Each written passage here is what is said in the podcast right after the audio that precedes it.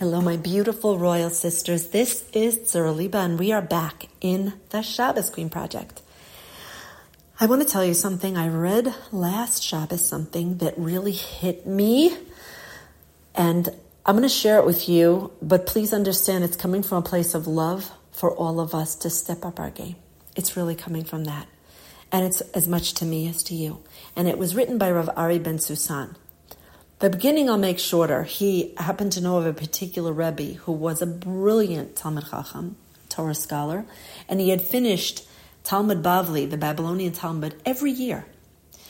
Unfortunately, he, has a, he had a son who, unbeknownst somehow, even with all the testing, was a Tay-Sachs carrier, and he wound up marrying a girl who also carried that. And the first two children born to them had passed away several months after they were born. And they begged him like, Abba, you're such a Talmud Chacham, please daven for us. He said, Of course, I'm davening for you, but my strength is learning. So he said, I promised my family. And he looked up to heaven and he said, God, if you grant my children a healthy child, I will give you Talmud Yerushalmi. I'll complete studying the entire Jerusalem Talmud. And he told everyone, he said, You see that rambunctious five year old running all around this place, pulling down everybody's plates, making trouble? That's Hashem making good on his promise. And now, me, as he said to this huge siyum, this, this feast that he made to celebrate this with hundreds of people, he said, And now, me, me making this siyum, I'm making good on my end of the deal. And he pinged on the table, and this is what he said It's all excuses. He said, I've tried finishing Talmud Yerushalmi countless times, and every time it was just too hard and too difficult. But I'm telling you, it was just an excuse because when God pushed me, when He demanded from me, when He showed me I have to do more, I realized it had been an excuse all the times before. And this is the part that we have to take home. And I'm quoting Him. There is greatness in all of you.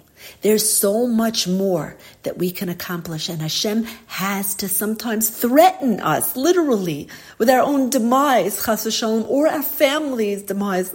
God forbid. But that's not because God wants to, but because He needs to tell us, I gave you greatness and you are keeping it dormant.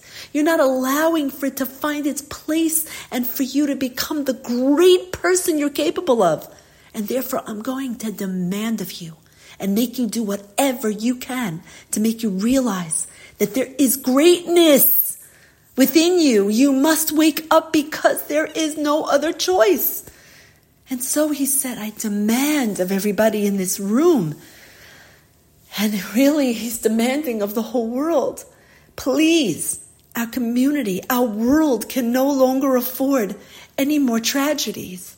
Start today becoming a great without the wake up call. Start becoming great without the wake up call. If you listen, you could hear these words echoing within you.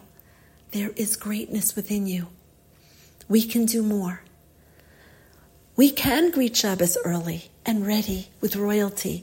We can heal our relationships. We can tap into the ultimate relationship with Hashem. We can grow beyond our comfort zone. And right now, the whole world, the whole world is being called to greatness. And we are all invited to step into our greatness. Hayom Yom Revi'i B'Shabbos. What are you doing for Shabbos today?